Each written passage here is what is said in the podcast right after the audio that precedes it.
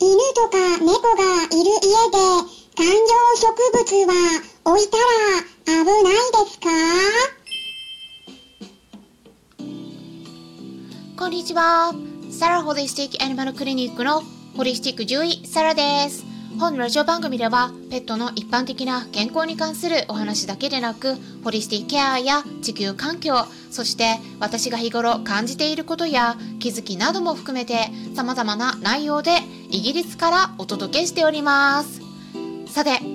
まあ、少しずつ暖かくなってきていますね。まあイギリスの気温はだいたいね7度から13度くらいになっているんですけれども皆さんのご家庭の周りの方は 地域はどうでしょうかね。まあなんか日本もね多分少しずつ春が近づいてきて気温が少し上がってきてるんじゃないかなとは思うんですけれどもなんかアメリカの方はねテキサス州の方で特に寒波が来て停電も起きてなんか大変なことになっているみたいですよね、まあ、こういった時にねあの動物たち大丈夫なのかなとか思ってしまうんですけれどもね、うん。まあ、できるだけねちょっとなくなるようなことがないようにっていうふうに祈っているようなところです。さてですねあの今回あのペットがいるご家庭にはお花とか観葉植物とかねなんか置いたらダメだよとかね危ないよとか あのそういう噂が広まっていますね。あのまあ噂っていうかウェブサイト見るとね、まあ、結構特に猫ちゃん猫ちゃんのいるご家庭には観葉植物ダメだよとかねあの書かれているものが多いんですけれどもねこれは違うんですよってねちょっと言いたいんです。はいということでちょうどねそんなタイミングでご質問をいただきました。これねよくね聞かれるご質問なんですよね実は。であのまあ今回はね質問箱にご質問いただいたわけではないんですけれども私質問箱の方設置していますので、まあ、この配信を聞いているリスナーさんの中でも、うん、ちょっとね私もなんか聞いてみたいなとか何かご質問ありましたらお気軽にその質問箱の方をご利用いただければと思います、まあ、概要欄にリンク先載せておきますので質問箱の方もぜひチェックしてみてください。もうね今まで25個以上の質問にもお答えしているのでまあ、他の方の質問とか回答も合わせてチェックすることもできます。それではね今回いただいたご質問の文章をまずはねそのまま読み上げていきますね。こんな感じでした。にゃんことかワンちゃんとかがいる家庭でお花を飾ったりする際に気をつけないといけないこととかあったりするのでしょうか？花がとても好きな方がいらっしゃるのですがペットがいて飾ることができないって聞いてそんなものなのかなってお手すきの時に知見をお聞かせいただけましたら本当に嬉しいです。っ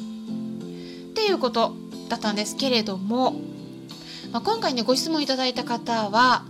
カタカナでね36363っていうおっしゃる方でで私と同じようにヒマラヤとかスタンレー FM などから音声を配信していらっしゃる方なんですけれども、キャリアを一緒に考えるチャンネルということで私も日頃からお世話になっているんです。なのでねそちらの方も興味のある方はぜひ合わせてチェックしてみてください。これも概要欄に載せておきますね。でチャンネル名が声から魅力発見36この36はねあの数字の36なんですけども36褒めコーチキャリアチャンネル一緒に考える私たちの魅力っていう名前になっています、まあ、音声コンサルもねありましてね私も受けたんですけれども本当にね良かったです。音声コンサルに関する、えー、っと別なねあのー、この中で、えー、ご紹介もねしているものがあります。結構過去何回前ぐらいかな5回とか10回ぐらい前になるかもしれないですけど 過去の方を探っていただくとあのそちらのね音声コンサルを受けたよっていうねあの内容もありますので興味のある方はそちらも聞いていただければと思うんですがね、まあ、すいませんあのいろいろね日頃からお世話になっているので 最初に紹介させてもらったんですけれども、まあ、肝心の質問に対するお答えですね。これね本当に皆さん勘違いしてる方が多くてですね観葉植物はね全部ダメなわけじゃないんですよ。はい。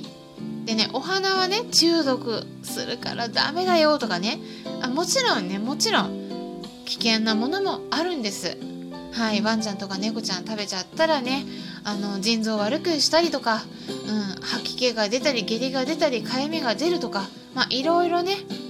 あのいろんな植物あるのでまあもちろん危険なものもあるんですけれども全部ダメなわけではないんですここねあの本当に誤解されてることが多くて、うん、ちょっと残念だなって思ってるところなんですね。ワンちゃん猫ちゃんはねもともとそういった匂いを嗅ぐのが大好きなのでやっぱねあのお花とか植物を置かないでお散歩にも行かないってなるともうそういった自然に触れる機会が全然ないんですよね。だからね、うん、ちょっと、まあ、かわいそうって言ったらちょっと極端な言い方にはなってしまうんだけれどもやっぱねお花とか植物を置いてあげるとすっごくね喜ぶ子多いです。だから是非ね知っていただければと思うんですけれどもね。あのアメリカの方の動物虐待防止協会 ASPCA と呼ばれる、ま、団体があるんですけれどもそこの中でも動物中毒コントロールセンターって呼ばれるね英語だと Animal Poison Control Center っていうんですけれどもで略して APCC っていうんですけどもね、まあ、これあのそこからね万が一食べたとしても安全な植物っていうのをねリストで公表しています。で全部英語になるのでねあの、まあ、英語がわかる方はぜひねウェブサイトの方チェックしていただければそのリストをね全部見ることができるんですけれども、まあ、ちょっと英語がねわからない方のために私の方で代表的な植物を今回ね軽く口頭でもお伝えしたいと思うんですけれどもちょっとね最初に注意事項だけあります。あのまず1点目。植物をチェックする時は必ず学名を確認するようにしてください。学名本当に大事です。あの見た目だけで選ばないようにしてください。見た目がね似てる植物だけど中身が違うってことがあるんですね。だから見た目だけでねあの見ちゃうと危ないです。学名を必ず見てから、うん、これ本当に同じものだなっていうのをチェックして購入するようにしてください。で学名も私の方で概要欄の方に記載しておきますので、ね、学名に今私で口頭でお伝えしても 学名わけわかんないと思うんでラテン語なんでね。なのであの概要欄に文字で書いておきますので そこちょっとチェックしてからねあの買うようにしてくださいね。あとはですねもう1点。あの万が一食べてもね大丈夫なんですけれどもあの自然に飢えてる子はねむしゃむしゃバリバリ思いっきりね興奮してねもう嬉しくてしょうがなくてね食べ過ぎることあります。あの食べても OK でもね食べ過ぎるとお腹壊す場合ありますから。あの興奮しすぎてもう勢いよく食べそうな場合は あのちょっとどっかね食べられないところに置くようにして調整するようにしてください。ちょっと食べても OK ですけど、うん、あの勢いよく食べ過ぎないように気をつけてくださいね。あともう1点。食べた時の反応っていうのは動物その子によって変わります。であのこれ、まあ、例を挙げますと例えば牛肉とかね、うん、これペットフードの原料にも使われていますからワンちゃん猫ちゃん食べても OK ですし私たち人間もね食べても OK な食材ですよね。牛肉普通のビーフですね。でも例えばねビーフでもアレルギーの子いますよね。アレルギーのワンちゃんが食べたらもちろんね顔の顔の周りかゆみが出たりとか吐き気が出たり、まあ、場合によっては便が緩くなったり下痢することもあります。ですからそれと同じようにね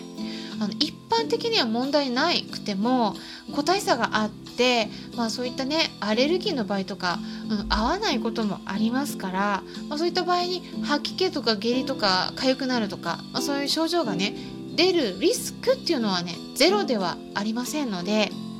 その辺りはよく理解した上で観葉植物とかご自宅に置くようにしてくださいね。で